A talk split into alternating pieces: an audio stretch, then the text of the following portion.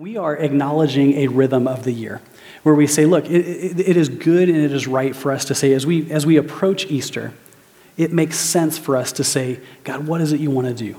Right? As we prepare to celebrate, as we, as we live in this, this time of, of really it's reflection, and then we're going to talk today about recalibration. This, it's this opportunity that we have to, to think and see the world differently, to listen to what God is trying to teach us and say, well, we want in on that.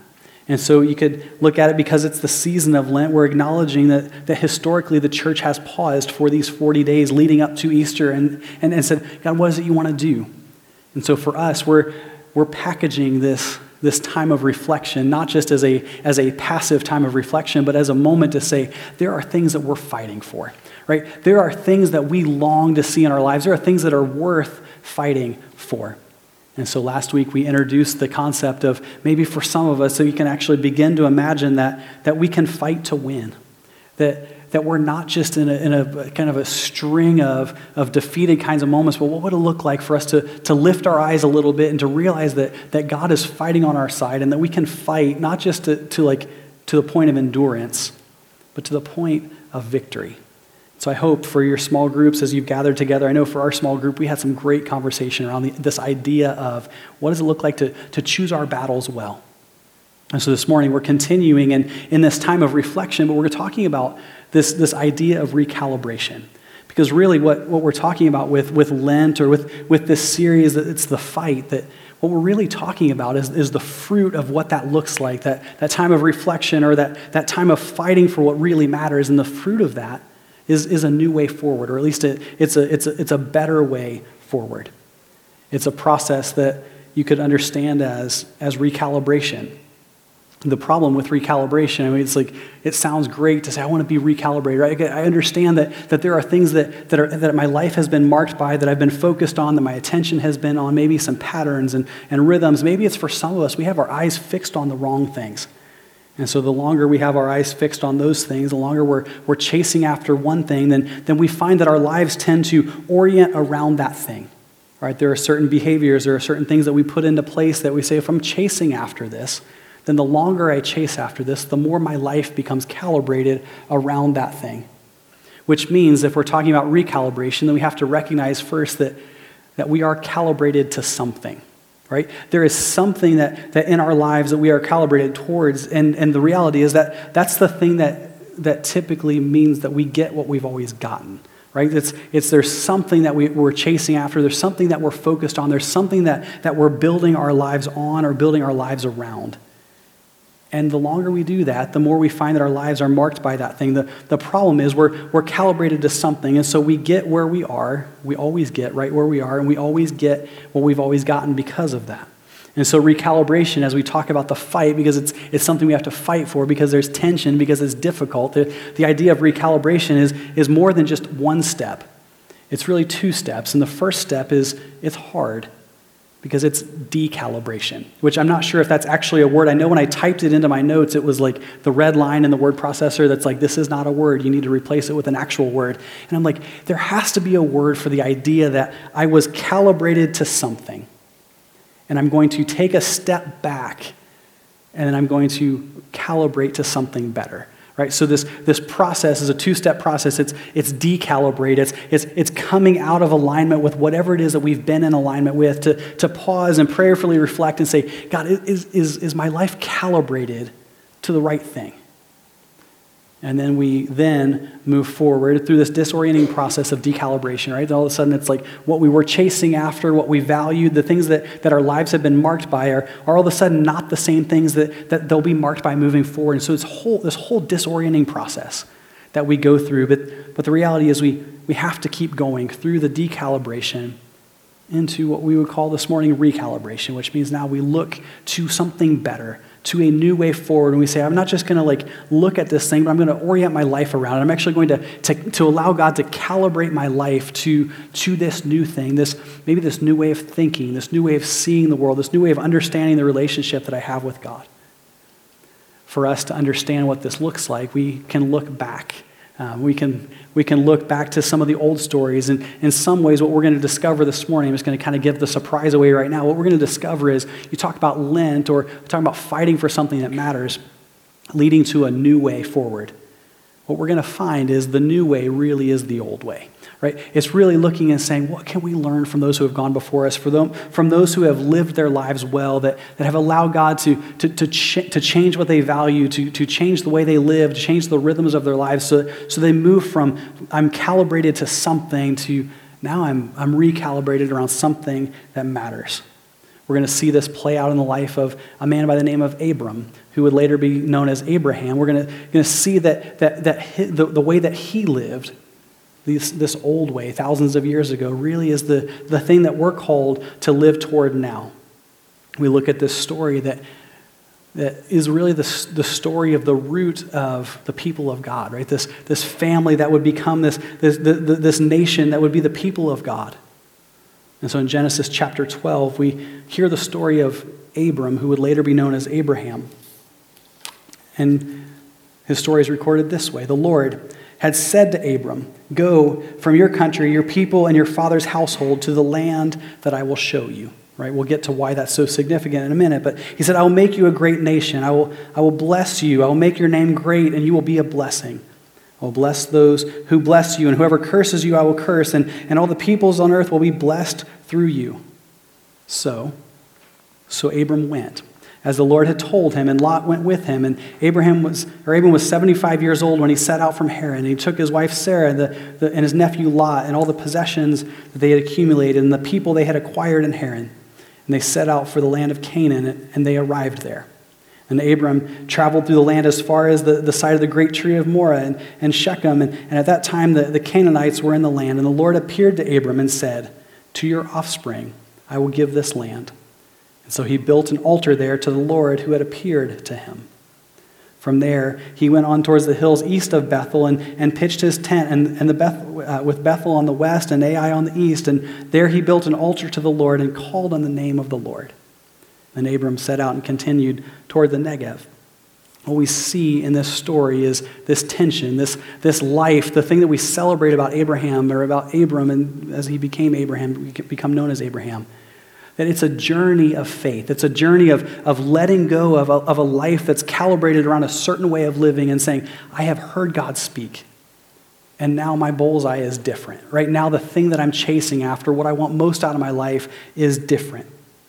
And so he gives up these hard things. And um, in, in, some ways, he's giving up really for, for, a, for a man living in that time, the, the culture that he operated within, the, the, the, the way the world worked at that point, what Abraham was asked to give up was literally everything.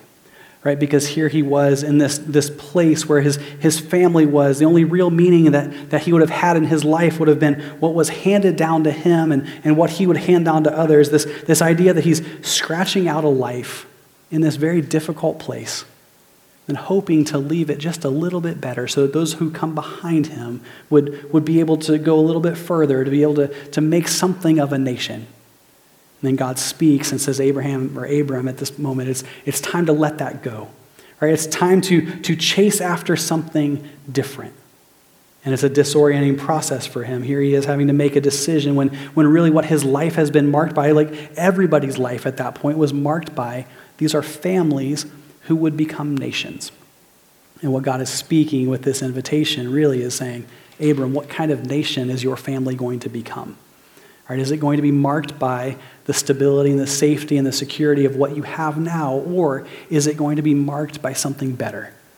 Marked by this act of obedience, but the reality is, what was, what was being asked of Abram was, was more than just something that would impact him. This was a decision that would, that would impact his family for generations because they would have had accumulated um, possessions and accumulated kind of infrastructure in the place that he was. And now, by, by leaving all of that and moving on, that, that he was setting his, his offspring and his descendants back in comparison to other families and to other nations. But God says, Will you trust me? Right? Will you take this next step? Will you, will you follow as I lead? That this decision that, that, that God was, was asking Abram to make was not just a decision for him or not a risk just for him and Sarah, but it would be a decision that would impact their families, their family for generations. They were invited to make a decision in faith that would change the course of their family for generations. And now, then, years later, Paul is writing in the letter that we have in our New Testament of the Bible that is called Romans. He's writing to these Roman Christians, and, and he's looking at these people who, who are trying to figure out what it looks like for them to, to live in the way of Jesus. And Paul, like what we just talked about earlier, says this new way forward, this way that Jesus has, has invited you to, to, to live, is, is really it's, it's an old way. He's looking at these people and he's looking at the, the stories of those whose, whose lives became the foundation in some ways of the, of the movement. And then he's looking at, at these people and he's saying, so here's the, here's the gap, right? There's, there's something that separates these, these two groups of people. He looks at Abraham's life and he looks at the, the, that story and he looks at the people that, that he's writing his letter to. He says, there's a gap, and that gap is, is marked by faith. Right? It's the, the difference between, between where they're at and, and where they should be. So he begins to tell them this old story that would give them a picture of what the new way forward actually looks like. As, as he's describing what this looks like, he says, Will you fight for this? How can they bridge that gap between where they are and, and where they should be? And that's faith, because for Abraham, it was faith that made, the, made a difference in actually how he lived. Right? That, that his faith was what we would call active faith, where it's faith that's applied to the act of living, but, but what didn't just change how he lived, it, it changed where he lived. Right? It didn't just change where he lived, it, changed where he lived because it changed what he valued. Right? This is the process of decalibration, that disorienting process of, of, of, of, having our eyes moved from, from what's in front of us to, to what should be in front of us, to what we should be focused on. That God was giving Abram an invitation to a better life, one that was even better than the good life that he had, right? That, that he had in his father's household. But the question is, would Abram accept the invitation? Because it's an invitation that can only be accepted in faith because there was, there was nothing tangible in front of him that would tell, them, tell him that it was a good idea. And Paul says this is what it looks like to follow. This is what it, what it looks like to, to, to, to, to remember what it is that we're called to, to a faith that doesn't always make things easier. Right? We wish it would. Wouldn't it be easier if every decision that we made in faith, every invitation that God made, just, just made things just fall together without any kind of tension, without any kind of pain? But it's a decision that would echo across generations, so much so that here we are in Soldotna, Alaska in 2020 on a snowy, we lost an hour of sleep last night, Sunday morning, and we're celebrating the same story. We're looking at it and saying, for us, there's probably a gap too between Abraham's life and our life. And that gap is, is probably only, only going to be bridged in faith. And we can allow Paul's story as he's writing to the, the, the, Romans, as, as he's writing that in some ways for us to be reminded that, that don't forget what we signed up for, right? That, that we're called to live in faith, that, that there are things that, that are just uh, that are true about this life that, that require the letting go and the taking hold. And so in Romans chapter 4, starting in verse 13, Paul is writing and he's telling the church this story. But he, before he tells the story, he starts to lay the theological foundation for what he's talking about. Right, he says this that, that it was not through the law, here's the great tension, right? Because the law would be behaviors between like getting things right. He said it was not through the law that Abraham and his offspring received the promise that, that he would be the heir of the world, but through the righteousness that comes by faith. That it's not through the law, it's not through what he had earned by behaving in a certain way, that, that it wasn't through his possessions, it wasn't through his work, that it wasn't through anything that he did, but it was through this faith that, that, that bore the fruit of righteousness in his life. That in some ways, what we're talking about is, is his inheritance. His inheritance through faith, through his faithful response to God's promise. That we don't remember Abraham because of his possessions, right? He was, by the way, a very successful rancher. Uh, he, was, he, he managed to, um, as he followed after God, create a, a, a, significant amount of possessions around himself. But, but what we celebrate isn't his possessions, isn't what, what he built through all of that. But what we celebrate is this act of obedience through, of his faith. He says this in verse 14 as Paul continues to write. He says, For if those who depend on the law are heirs, then, then faith means nothing, and the promise is worthless, because the law brings wrath, and where there's no law, there's no transgression. So, for us, for those of us who, who would depend on the law, um, for, for if it worked that way, then it would be about us doing all of the right things. That it would be about us cleaning ourselves up and behaving in certain kinds of ways and, and following all these sorts of rules to, to make sure we checked every box. And then we would become, and uh, wouldn't be an heir, right? You're not an heir by earning things. You're an heir because you, you receive by who you are. So it doesn't work that way for us because if we have to earn it, then it's not an inheritance. You don't earn an inheritance. You, you, you get an inheritance by, by that connection that you have with that family line. That we inherit by living the same kind of faith that Abraham had, that, that, we, that we have this tendency, there's this gravitational pull towards, towards trying to earn it, which means that faith means nothing and the, and the promise is worthless because we start trying to change the rules of the contract. For us, it's going to look different.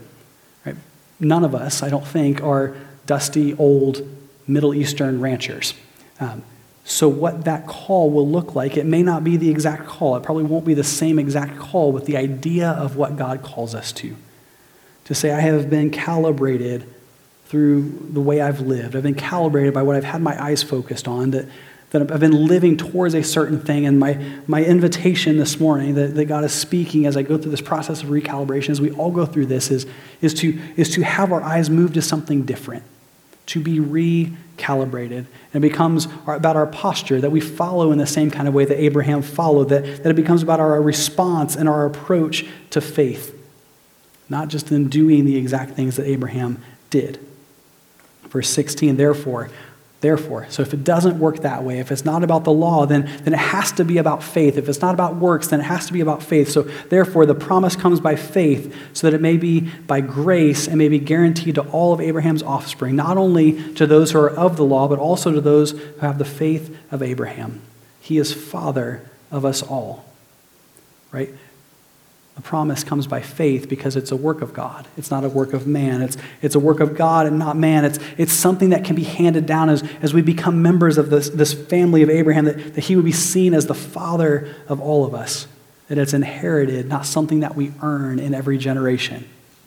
And not only, right, not only to those who are of the law, but also to those who have, have the faith of Abraham. So it's not just about those who, who, um, who, who might, we, we might consider to be religious insiders, but it's bigger than, than that because it's about everyone who places their faith in God, like Abraham faith, placed his faith in God. Paul continues, as it is written, as it is written, I have made you a father of many nations. And then Paul says, So you talk many nations. This, this is what it looks like. He, he is our Father in the sight of God, and in whom he believed, the, the God who gives life to the dead and calls into being things that were not. That we are of the line of Abraham when we operate in the way that Abraham operated, when we live our lives in faith that becomes our heritage, that that becomes the thing that we inherit. And then we remember. We remember that we follow a good God. That it's a God who gives life, that raises from the dead, that, that calls into being things that were not. This God who is in control of what he has created. And we look and we remember. We remember our heritage. We remember the, the inheritance that we have. And then we remember who it is we're chasing after. And then against all hope, verse 18, against all hope, Abraham believed, or in hope believed, and so became the father of many nations, just as it had been said to him, so shall your offspring be. Our family over the years has had a, had a, a phrase that we have used in those moments where things, you know, weren't a lot like everybody else in the fact that, that every step in our journey has not always made perfect sense. Or can we just agree that, that that happens for us?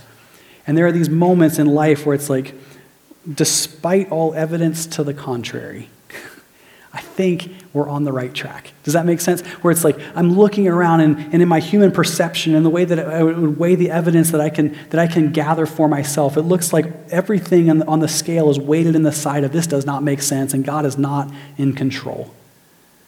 But then faith, right? Believing rightly about God and then allowing that to, to change our perspective. It's like saying, despite all evidence to the contrary, Abraham, against all hope, in hope, believed. Right? That, that despite maybe everything that, that he could perceive in terms of physical things in front of him, that the things that made sense as he tried to figure it out, it's like here he has, he's got a good thing set up, but then God's calling him to something different. And he's being recalibrated. And in some ways, he's being like decalibrated and disoriented. But against all hope, Abraham, Abraham in hope believed, and so became the father of many nations. Because without weakening in faith, verse 19, without weakening in his faith, he faced the fact, right? That he, that he, that he looked and said, here's the reality, right? It's like, here's, the, here's like the pros and the cons and all that kind of stuff. And, and he looked at that and all the evidence to the contrary that, that he was perceiving. But, but without weakening in his faith, he faced the facts. Right? To, to have a clear look at what's in front of him and, and recognizing that his body, right, as he talks about being this promise that was put in front of him to, to be the father of many nations, that, that he's looking and saying, I don't know how God's going to do this because I'm old, right? I just don't see how this is going to work. That, that he was about 100 years old and that his wife, her, uh, her womb was, was also dead. And so he faces the facts and he looks at what he can perceive and what makes sense to him and, and the way all those pieces fit together. And then he says, but then here's the thing that God has placed in front of me. Right? Here's the thing that, that, that God has asked me to do. And so he, he has, to, has to weigh these things in faith to move forward. This process of decalibration and recalibration, this, this legacy that's worth fighting for. Verse 20, yet, yet he did not waver through unbelief regarding the promise of God, but was strengthened in his faith right? As, as he leaned in, as he, as he took the next step, as, as he trusted, as, as he weighed all the evidence that was in front of him and said, I don't care what all the evidence looks like, I'm going to say that I trust God. And so he does not waver, and his, his, he was strengthened in his faith, and, and then he gave glory to God through his story, being fully persuaded that, that God had the power to do what he was promised, he had promised. This is why it was credited to him as righteousness. And in the words, it was credited to him, were, were written not for him alone, but also for us, so that we can understand what righteousness actually looks like and where righteousness actually comes from. To whom God will credit righteousness for us who believe in him, who raised Jesus our Lord from the dead. And there it is, the difference. For Abraham, he was only looking forward to a promise. Abraham was, was only looking at, at what might be, and for him, there may have not been much evidence at all that would suggest that, that following what God was calling to follow after was a, was a great idea.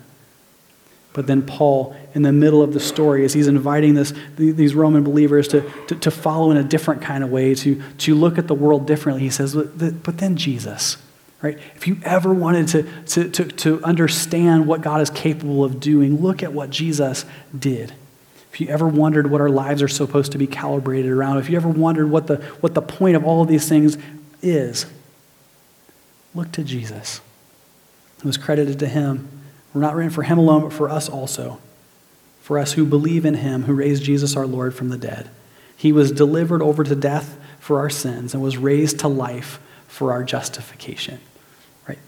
When we would maybe be tempted to try and figure out a way that we could justify ourselves before God, when we start to try and make the kinds of arguments that, that would say, well, if you kind of like, um, like kind of like grade us on a curve or grade us in comparison to other people, then, then maybe we could figure out a way to, to, to like feel like we could stand before God have any kind of chance of, of being accepted by him. And then, and then Paul says, but Jesus. We are justified not by what we have done, right? Not by, not by the, the things that we have done to pull ourselves out of darkness, but by the work of Jesus Christ working on our behalf, making the way forward for us, that we are justified by him. So as we move forward, Right, as we look at the fight that's in front of us, as we, as we go through this journey of, of decalibration and recalibration, as we, as we say, what is it that we want more than anything else, and, and are we willing to fight for it? The question is, how do we get there? Because we're going to have to fight for it. Right? What makes this a fight isn't just that, we, that we, we, we learn and we listen. What makes it a fight is that we've got to live it out in a world that, that isn't easy to live this sort of thing out, in a world that, that living in faith is, is, is utterly foreign to, to those around us where people aren't going to understand. But the good news, the good news is that we don't fight alone, that we don't fight empty handed, because we have grace. We have grace that meets us. We have grace that meets us right where we are when we don't get it right. The good news is grace met us right before we ever got it right. That there is grace that meets us, that, that would allow us to, as, as Abraham did, to, to face the facts without fear. To say, look, all this evidence, all these things that are, that are coming my way, in some ways it's almost sensory overload with everything that I've got to process in this moment, but, but there's grace. Right, that we can face the facts without being driven by fear, that, that, that grace meets us when we need to go deeper right? When we talked last week about the shallow places where we fight so many of our battles, that, that, that maybe when it's not even just a matter of fighting, but it's about God deepening us to, to realize that, that He meets us where we are. He meets us in our shallowness. He meets us in our brokenness and, and meets us in that place and then, and then prepares us for the next step, that, that He works to deepen us, that He works to strengthen us, that He works, He, he, he, he meets us to, to get us ready for what's next, for the journey and the battles that are still to come. Grace that meets us.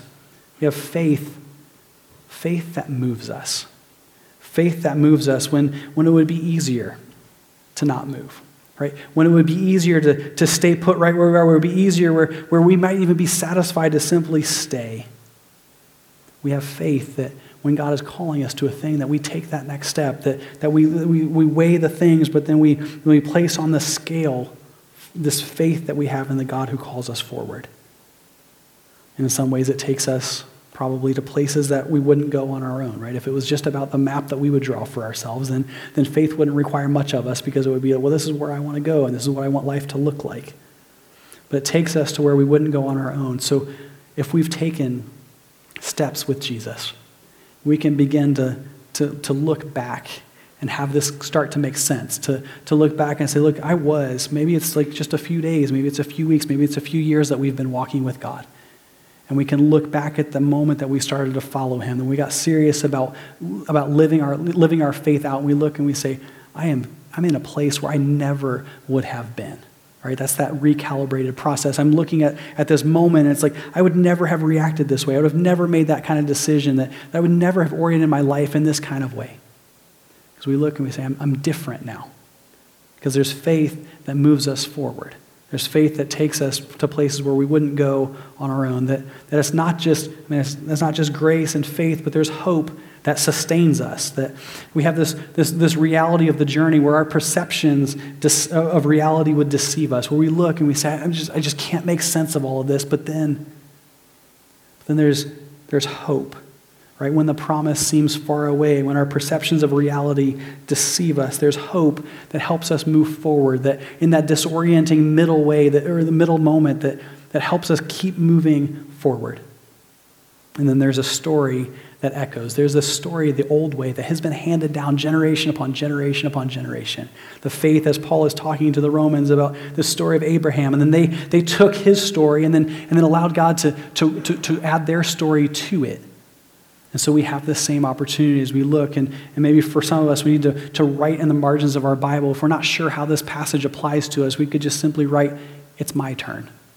Right? What does this look like for me to live this out? For, for me to recognize that, that, that here's this moment for Abraham, and here's this moment for, for, these, for the, the, the Roman believers, that, that then now it's my turn my turn. What am I going to do with the moment that's in front of me? This, this, this thing that I've inherited from those who have gone before us. And maybe there's some things that we leave behind and, and, and we take hold of the gold that's, that's part of the legacy that we have. And then we add to that our stories. And then what we hand down is this legacy that, that lasts. Because our stories are part of a bigger story that we look and we say, well, so for this moment, for this lap that God has asked me to run, then, then what is my life supposed to look like? Because the reality, just like for Abraham, our legacy, our legacy isn't the things that we leave behind. Right? Our legacy is the lives that we live. Right? We will never leave a legacy that's different than the life that we've lived. Does that make sense? And so that means the decisions that we make. That means the things that, that our lives are, are calibrated to become the things that we leave behind. And so the question is, are we going to choose well? Right? If our legacy, if our legacy isn't what we leave behind, it's how we live, then, then what is it that we're leaving? Right? How do we get there? How do we get to the point where we can be confident, confident in the inheritance that we're leaving? That, that we can play this, this faithful piece in our part of the story, that, that we can leave a legacy that will last. And I said, there's two steps, right? You talk about what, what are we going to do about it? How, you know, what's, what's my next step? There's, there's two steps. The first one, as I said at the beginning, is, is decalibrate. It's decalibrate. And I wrote in my notes, and if you need to write this in your, own, in your notes too to kind of give you some peace, I, I said the first step is a doozy, right? The first step is hard because it's disorienting. The first step is, is full of tension. It's, it's full of, of, of, of the difficult things that, that come with I'm, I'm being pried away from the familiar.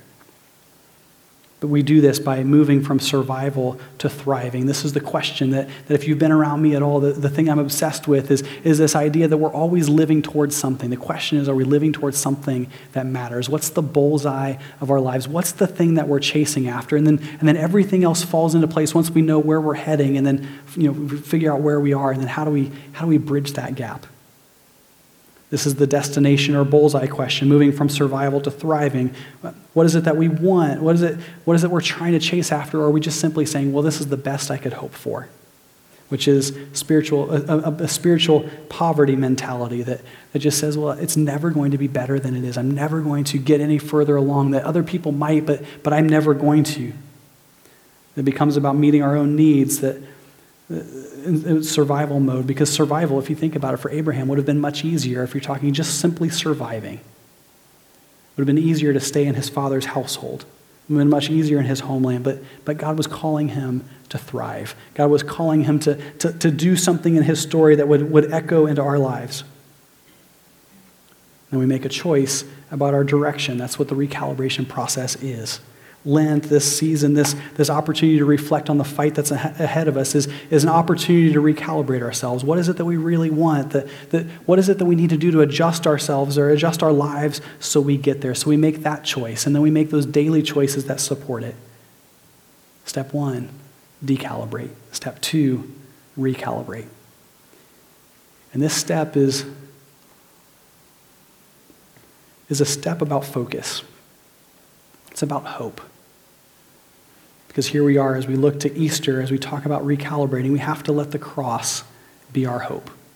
We have to let the cross be our hope that, that we actually build our lives on the only foundation that lasts, the only foundation that matters. And for some of us, this means, and this could be something that could, could give life in a way that maybe we can't even imagine yet, but, but we could actually allow those, those, that feeling of conviction, the feeling of shame, the feeling of guilt be something that drives us closer to the cross not further away, right? To, to say, my hope is in the cross, that, that, that even when I don't feel like I'm measuring up, even when I know I don't get it right, even when I, when I recognize how broken my life is and the mistakes that I made and all the ways I react and, and act and, and get it wrong, that, that we would be tempted to, to say that's a thing that, that means I have to, to, to, to hide myself from the cross or, or move away from the cross, but to recognize that, that in this moment we have an opportunity to say, I'm going to let the cross be my hope. And so, so in that moment where it feels like something is not right, I'm going to say that's an invitation to take a step forward. That's, that's God God's showing me that it's not right, then He's offering me the next step to allow the cross to be our hope, to, to let the sense that something isn't right be the, the, the recognition that, that that's an invitation that, that God is drawing us to Himself, that, that there's a decalibration that's happening. We say, This doesn't make sense. My life is, is not working out like I'd hoped to. Something isn't right. And God's saying, Yeah, but there is hope. Right? And that's what the cross is. The cross is hope. So for us this morning, can we have the kind of courage that, that says, let's let the sense that something isn't right be the way that, that God draws us to himself, not to be the thing that drives us away? Can we lean in?